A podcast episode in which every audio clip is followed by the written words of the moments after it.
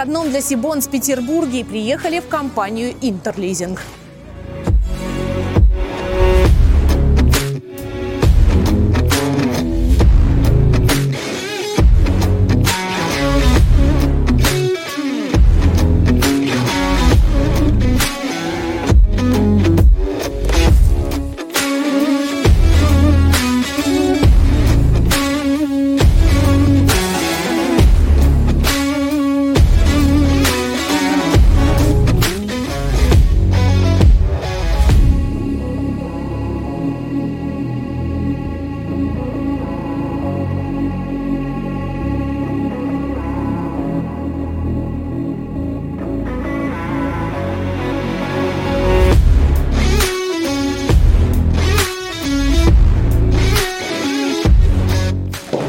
Здравствуйте, Сергей. Анастасия, добрый день. Добро пожаловать в наш офис. Спасибо. Обратите внимание, прекрасные сотрудницы вместе с э, техникой, которую мы с удовольствием финансируем. Пойдемте. Идемте.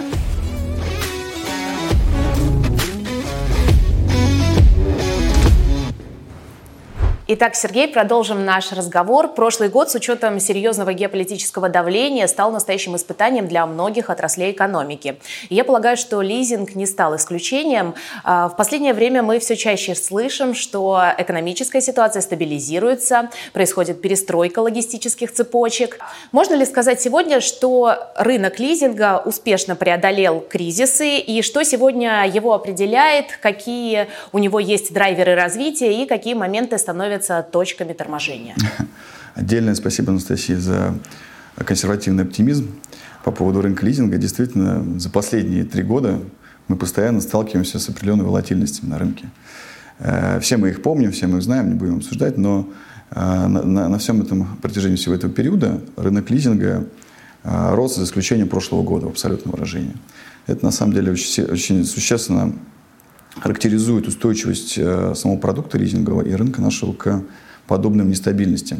Если говорить про первое полугодие 2023 года, то действительно рынок восстановился. Более того, он уже практически в два раза превышает показатели в рублях э, полугодия прошлого года.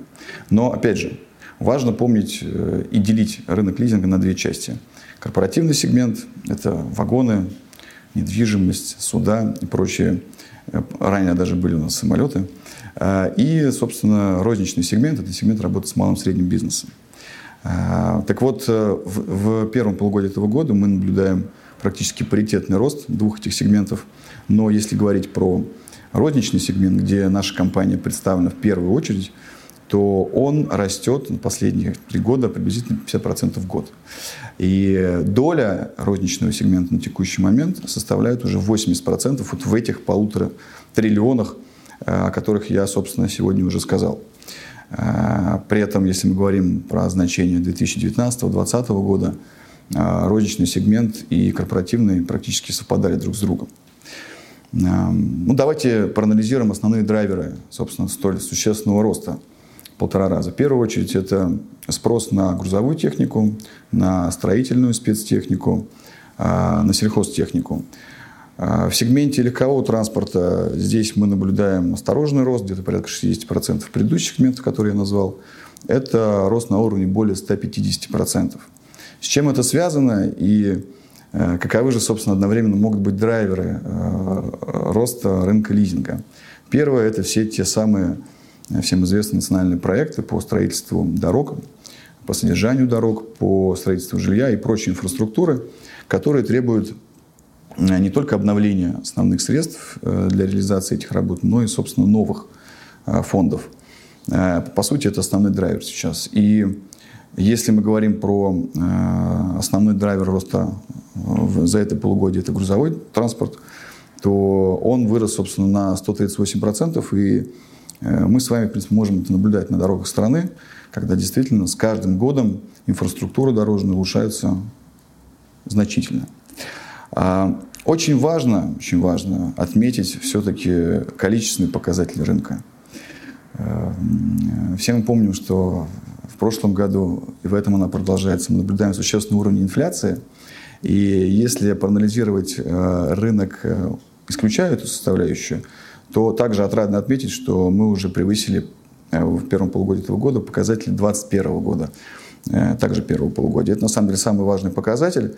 Э, спрос на наш продукт растет, обусловлено это многими-многими факторами, в том числе и его гибкостью и доступностью, в первую очередь сегмента малого и среднего бизнеса. Но тем не менее есть, конечно, и определенные ограничения, которые вы просили упомянуть.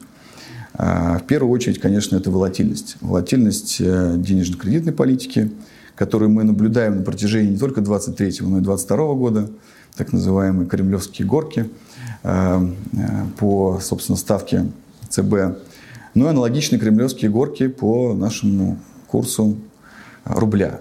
Так вот, все это в целом для рынка, в целом для экономики, безусловно, несет дополнительные риски – которые всячески, всячески сейчас э, нам наши власти помогают э, регулировать и управлять ими.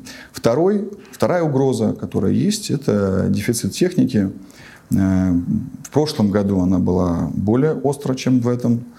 Все мы знаем о том, что рынок переключился на азиатских производителей, на производителей из дружественных стран. Ну, собственно, отрадно заметить, что Сейчас появляется много наших партнеров, поставщиков, которые ранее, в принципе, не занимались этим бизнесом. Ну, если говорить в целом, действительно, логистические цепочки, цепочки восстановились. И э, эту, эту угрозу мы рассматриваем как минимальную. Спасибо, Сергей. А насколько сегодня добросовестны и платежеспособны лизингополучатели? С учетом непростой экономической ситуации, не выросло ли количество а, проблемных договоров у розничных лизинговых компаний? Как вы справляетесь с этими вызовами, если они для вас актуальны? Сложности были у наших клиентов, безусловно, два периода. Это старт специальной военной операции и период э, мобилизации. Э, вызвано это было в первую очередь, в нашем понимании, неопределенностью, так как люди просто не понимали, как им распоряжаться своими средствами, что будет впоследствии. А, это, в свою очередь, вызвало ряд дефолтов и изъятий, но, тем не менее, а, я немножко позже расскажу о самой сути лизинга, каким образом мы засчитаем риски, тем не менее, этот сток был собран и сейчас находится в процессе активной реализации. То есть мы оцениваем этот, эту угрозу тоже как минимальную в текущий момент. А если продолжить разговор уже непосредственно о вашей компании, э, можно сказать, что вы идете в ногу с рынком или опережаете его? Не часто мы общаемся с нашими инвесторами. И я, наверное, в двух словах расскажу немножко об истории нашей компании. Дальше перейдем непосредственно на доли на рынке. А, в следующем году мы отмечаем наше 25-летие. Интерлизинг – это э, крупная, частная, федеральная э, хочется отметить, независимая лизинговая компания. Ведь действительно доля нашего мажоритарного кредитора не превышает 20%. А, из основных век в 2018 году, когда, собственно, я тоже пришел в компанию, мы приняли стратегию развития сегмента МСБ и сейчас достаточно активно ее развиваем. А, в целом, а, с одной стороны, это хорошо, с другой стороны, у нас большие амбиции. Мы занимаем небольшую долю на рынке, э, около 2%. Ну, с, опять же, с другой стороны, мы имеем большие возможности для роста. А наше место на рынке лизинга на текущий момент 12 ну, можно отметить, что буквально 4 года назад это было 23 То есть мы, отвечая на ваш вопрос прямо, стараемся, и у нас это получается, растем чуть больше, чуть быстрее рынка. А, ну, собственно, чем нам помогают наши уважаемые инвесторы. А если говорить о команде? Все достижения нашей компании, конечно, благодаря команде. За последние 4 года выросли в 2,5 раза. Э, начинали наш путь стратегии в МСБ с 300 человек, сейчас это более 700.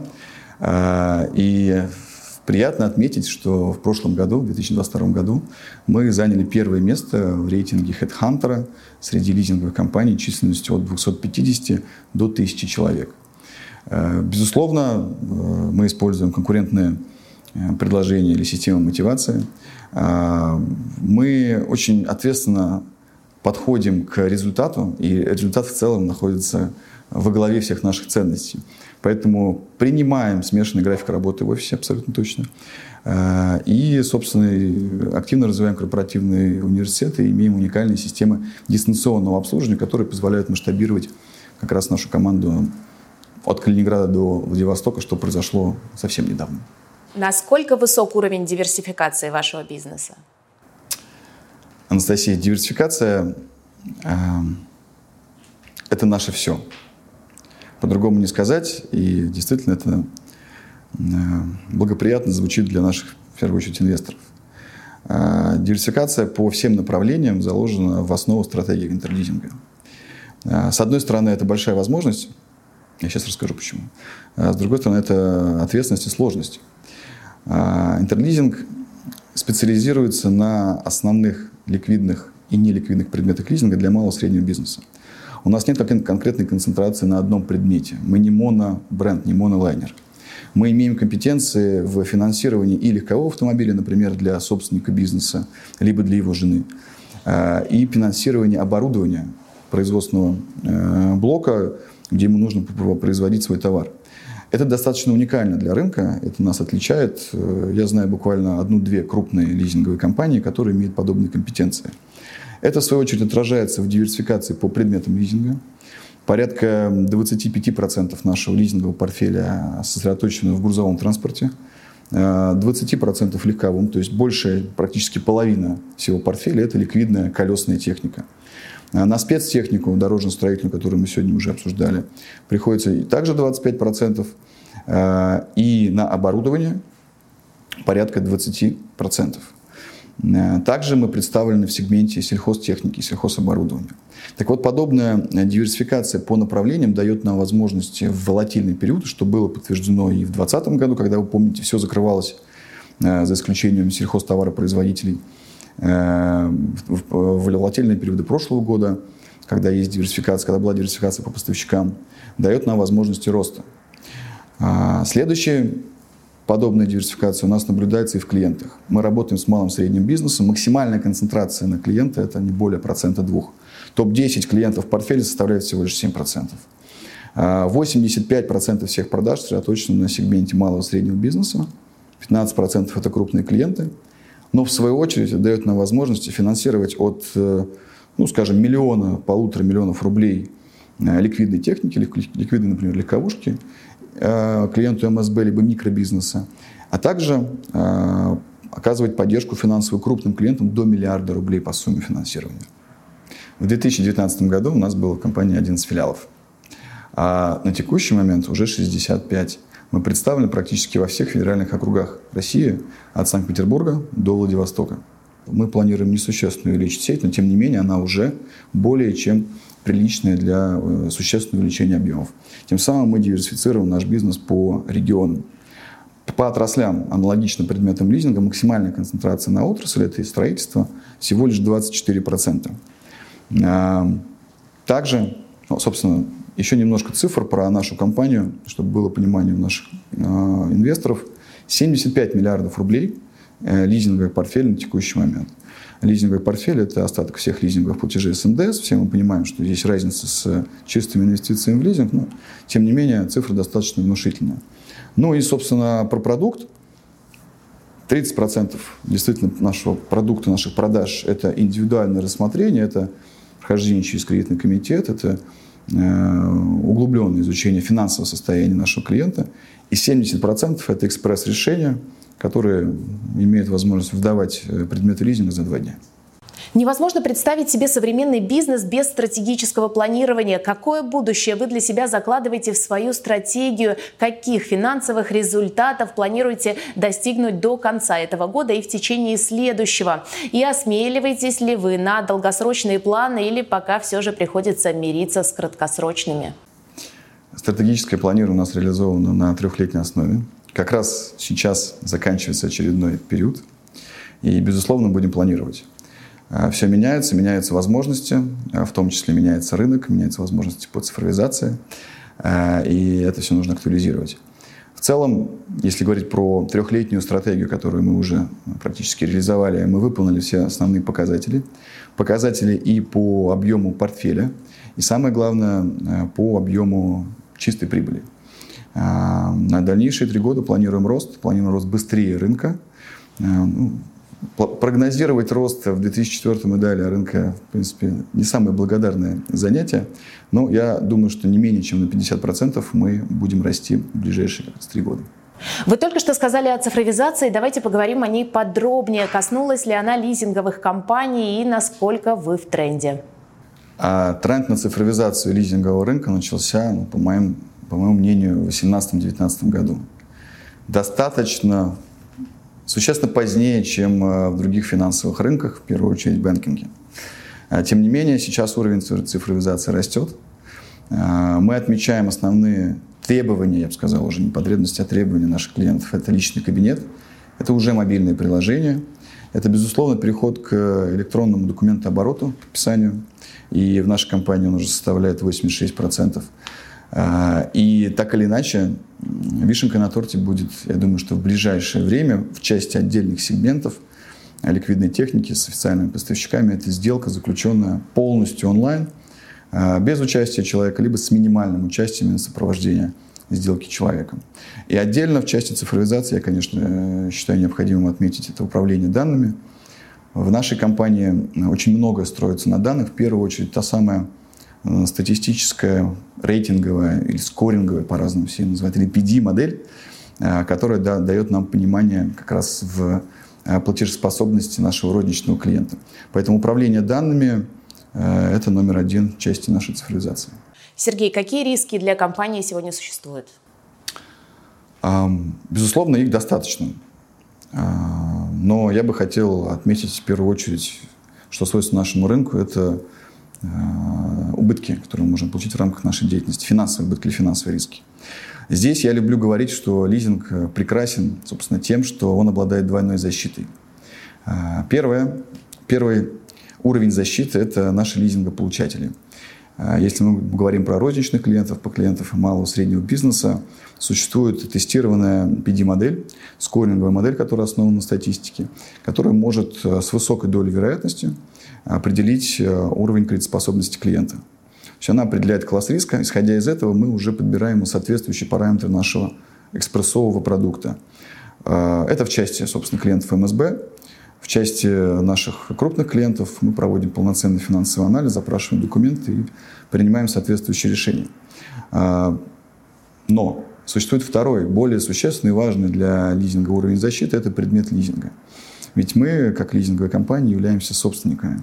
И в случае, если происходит дефолт лизингополучателя, по разным причинам он не может осуществлять платежи, хотя по закону обязан в рамках договора лизинга, мы имеем возможность оперативно изъять и реализовать тот самый предмет лизинга. И здесь лизинговые компании, и в том числе Интерлизинг, э, обладает определенными уникальными компетенциями в прогнозировании рыночной стоимости и динамики рыночной стоимости этого актива. Э, объективно отметить, что в прошлом году мы, как вся отрасль, столкнулись со сложностями, потому что происходило существенное изменение стоимости предметов лизинга. Но тем не менее, если вы обернетесь назад, вы посмотрите на инфляционные тенденции, которые были, 30-40% э, был рост стоимости техники, любой практически техники за последние два года. Э, начиная от легковушки, заканчивая сложным оборудованием производственным. Так вот, э, это, безусловно, закрывает наши риски, дает нам возможности допускать чуть больше дефолтов нашим клиентам. Но, тем не менее, когда мы изымаем технику и реализуем занимаемся ремаркетингом, ее стоимость за это время существенно, как я уже сказал, прирастает. А, ну и, собственно, а, по нашей компании основные, основные риски заключены в, как раз в сроках реализации этого стока, который мы изъяли. Сейчас оборачиваемость на более чем приемлемом уровне, и мы затоваривание рынков наших изъятых предметов лизинга не видим. Отдельно хочется поговорить о вашем опыте работы на публичном долговом рынке. В настоящее время в обращении находится 6 выпусков биржевых облигаций вашей компании на общую сумму свыше 14 миллиардов рублей. Давайте вспомним, как вы начинали этот путь и в какой точке оказались в августе, когда разместили последний выпуск трехлетних бондов объемом в 4,5 миллиарда рублей. Проделана огромная работа командой. Э, в 2020 году мы начали этот путь всего лишь это был первый миллиард на облигационном рынке. Он был размещен в основном среди институциональных инвесторов, наших партнеров, в том числе и страховых. Э, и мы впервые получили рейтинг, если не ошибаюсь, BBB. И далее с каждым годом мы, э, во-первых, увеличивали количество ночей в рейтинге. И э, в прошлом году получили уже заветные А-, в этом году подтвердили. А во-вторых, диверсифицировали круг инвесторов, помимо в целом увеличения объемов выпусков. И с гордостью стоит отметить, безусловно, наш последний выпуск, шестой, в объеме 4,5 миллиарда рублей, в рамках которого было заключено 15 тысяч сделок. Откровенно говоря, в этом году я не помню лизинговых компаний, которых, у которых было такое количество сделок. И львиная доля, безусловно, этих сделок, она пришлась на клиентов физических лиц, клиентов наших уважаемых э, организаторов. Э, наш выпуск вошел с гордостью, отмечаю, в фонд Тинькофф Бонс. А есть ли у вас планы по дальнейшему привлечению? Да, безусловно. Более того, мы планируем э, выпуск уже в этом году. Планируем его на ноябрь. Э, также уверены, что он придется по вкусу клиентам, частным лицам. Ну и в целом в следующем году, учитывая то, что спрос со стороны инвесторов продолжает увеличиваться, мы будем использовать облигационное фондирование как, как минимум одно из основных. На текущий момент доля облигаций в нашем долговом портфеле составляет 35%. 50% приходится на кредиты от банков, ну, порядка 15% на займы от частных лиц. Так вот, доля облигаций, безусловно, в следующие годы будет расти. Планируете ли вы выходить на IPO? Ну, потребность в капитале она становится крайне актуальной при столь существенных темпах роста всего рынка, но и в части лизинговых компаний.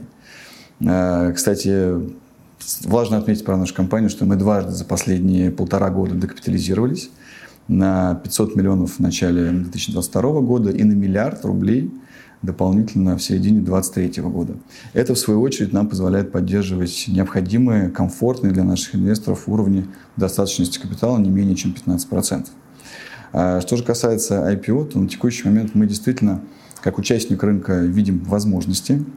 А, и я уверен, что в ближайшее время, ну, скорее всего, в следующем году, а, увидим имена лизинговых компаний в этом направлении. Тогда желаю вам удачи и большое спасибо за интервью. Спасибо.